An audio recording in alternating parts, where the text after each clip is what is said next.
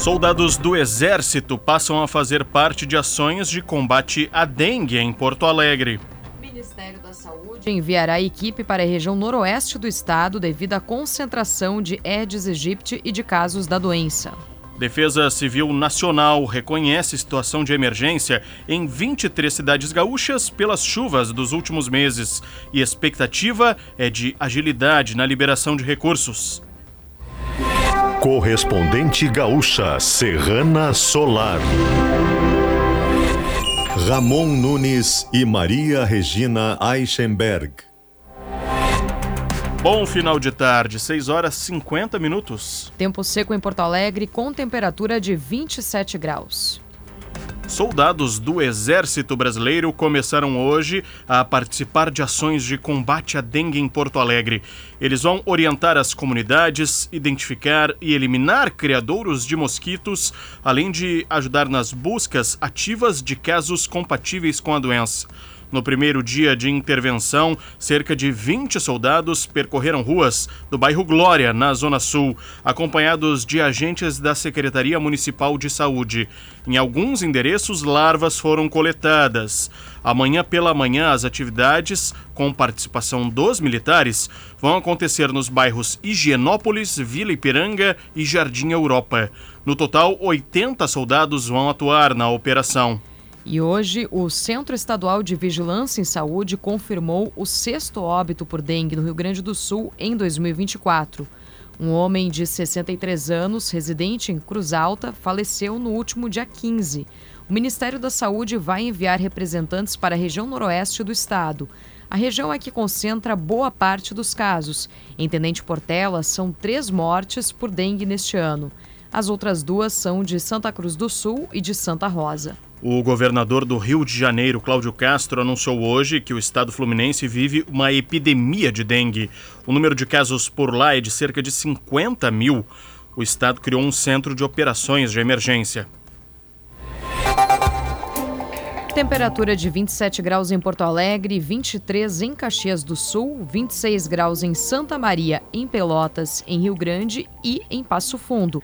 Confira a previsão do tempo com Cleo Kuhn. Uma noite com temperaturas ainda um pouco mais altas, mas talvez o que deixe ela mais confortável é esse ar seco que ainda domina sobre a maior parte dos nossos municípios. Então a expectativa é mais tranquila com relação ao comportamento do tempo por aqui. Temperaturas são bem razoáveis, aquece de tarde, mas ainda tem um predomínio do ar seco muito forte. A umidade cresce muito na metade norte do estado na sexta-feira. Por causa disso, teremos algumas pancadas de chuva no período da tarde aqui no estado. Serrana Solar, a minha escolha certa. Boa.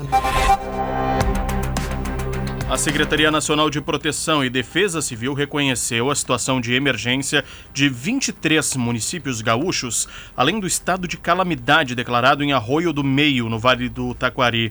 Segundo o governo federal, essas cidades foram atingidas por chuvas intensas, tempestades de granizo, enxurradas e vendavais, que ocorreram entre novembro e dezembro do ano passado e também em janeiro deste ano. A medida foi publicada hoje no Diário Oficial da União. 11 municípios são da região norte. Na lista, também as cidades das regiões Noroeste, Central, do Vale do Taquari, das Missões, do Vale dos Sinos e da Fronteira Oeste. Moradores de Canoas, na região metropolitana, podem se cadastrar para o saque calamidade do FGTS. O processo estará disponível para os afetados pelo temporal de janeiro. Um formulário ficará aberto no site da Prefeitura de Canoas até dia 8 de março. A Assembleia Legislativa do Estado aprovou a construção de rampas de escape em rodovias do Rio Grande do Sul. Os espaços paralelos à rodovia são preenchidos com britas e servem para reduzir a velocidade de veículos que ficam sem freio em descidas, principalmente de grande porte, como caminhões e ônibus. Em Santa Catarina, pelo menos três rodovias já contam com a estrutura, responsável por evitar cerca de 800 acidentes. Trânsito. Saída de Porto Alegre pela Castelo Branco, ainda com trânsito carregado. Tem lentidão também no túnel da Conceição. E a Protásio Alves, no sentido ao bairro, também com fluxo intenso. Tem tranqueira em alguns pontos, como na altura do viaduto da Carlos Gomes. Movimento é intenso também no cruzamento da terceira perimetral com a Plínio Brasil Milano. A maior fila é de quem vem pela Dom Pedro II e Augusto Meyer em direção ao cruzamento. O fluxo tem melhorado na BR-116 nos últimos minutos, mas o motorista ainda pode pegar um trecho mais lento em Canoas, na região da Estação Fátima. Com as informações do trânsito, Felipe Baques. Ainda nesta edição, Lula e secretário dos Estados Unidos falam sobre situação no Oriente Médio, mas foco de reunião entre eles é voltado para a eleição na Venezuela. Estudo finalizado não aponta a causa principal de desmoronamentos ocorridos no Arroio Dilúvio em Porto Alegre. Na Serrana Solar, o instalador e o cliente final estão assegurados do início ao fim. Conte com as melhores vantagens para fazer a escolha certa. Agora em Porto Alegre, 27 graus, 6 horas 56 minutos. O presidente Luiz Inácio Lula da Silva e o secretário de Estado dos Estados Unidos, Anthony Blinken, conversaram sobre iniciativas para a paz na faixa de Gaza e as eleições na Venezuela. A informação é da embaixada norte-americana. Lula e Blinken se reuniram por cerca de duas horas na manhã de hoje no Palácio do Planalto.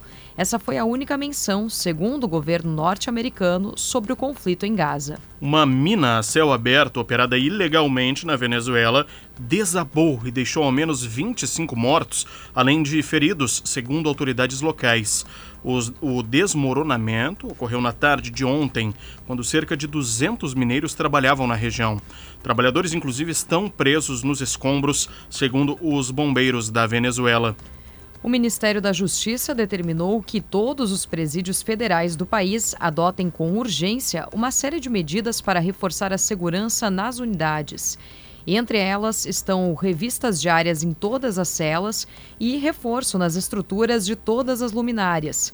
A medida acontece quase uma semana após dois presos fugirem da Penitenciária Federal de Mossoró, no Rio Grande do Norte. Polícia Civil indiciou o padrasto de uma bebê de um ano que morreu no início deste mês em Porto Alegre. O homem, de 22 anos, cometeu os crimes de homicídio, estupro de vulnerável e tortura, segundo a polícia. O crime foi descoberto após a menina dar entrada no hospital do bairro Restinga, no extremo sul da capital, no dia 5 de fevereiro. O padrasto, que era namorado da mãe, foi preso. O estudo feito sobre os desmoronamentos da contenção no Arroio Dilúvio, em Porto Alegre, não apontou uma causa principal para o ocorrido. As falhas foram atribuídas a uma conjunção de fatores, desde a construção até a manutenção da estrutura. A Prefeitura vai analisar a reabertura de trechos da ciclovia. Um grupo de instituições do setor hospitalar entregou uma carta ao governador do estado, Eduardo Leite, que pede a suspensão do novo modelo de remuneração dos hospitais credenciados ao IP Saúde. No documento, os hospitais afirmam que a mudança causará uma redução drástica na receita das instituições, forçando o cancelamento dos atendimentos pelo plano. A normativa entra em vigor em 1 de março. Funcionários de fundações estaduais aprovaram em assembleia a proposta, a proposta que prevê reajuste salarial de 18% escalonado até 2025. Serão beneficiados 5 mil profissionais atuantes em 10 órgãos estaduais. E o Corpo de Bombeiros emitiu na tarde de hoje o certificado de aprovação do Plano de Prevenção e Proteção contra Incêndios para a realização do Carnaval de Porto Alegre. Amanhã pela manhã será feita uma vistoria no Complexo Cultural do Porto Seco, na zona norte da capital. Se estiver tudo conforme o projeto, o alvará será liberado. Serrana Solar, a minha escolha certa. Você encontra o correspondente gaúcha Serrana Solar na íntegra, além do conteúdo completo das notícias e reportagens com fotos e vídeos em GZH. A próxima edição será amanhã, às 8 horas da manhã. Boa noite. Uma boa noite.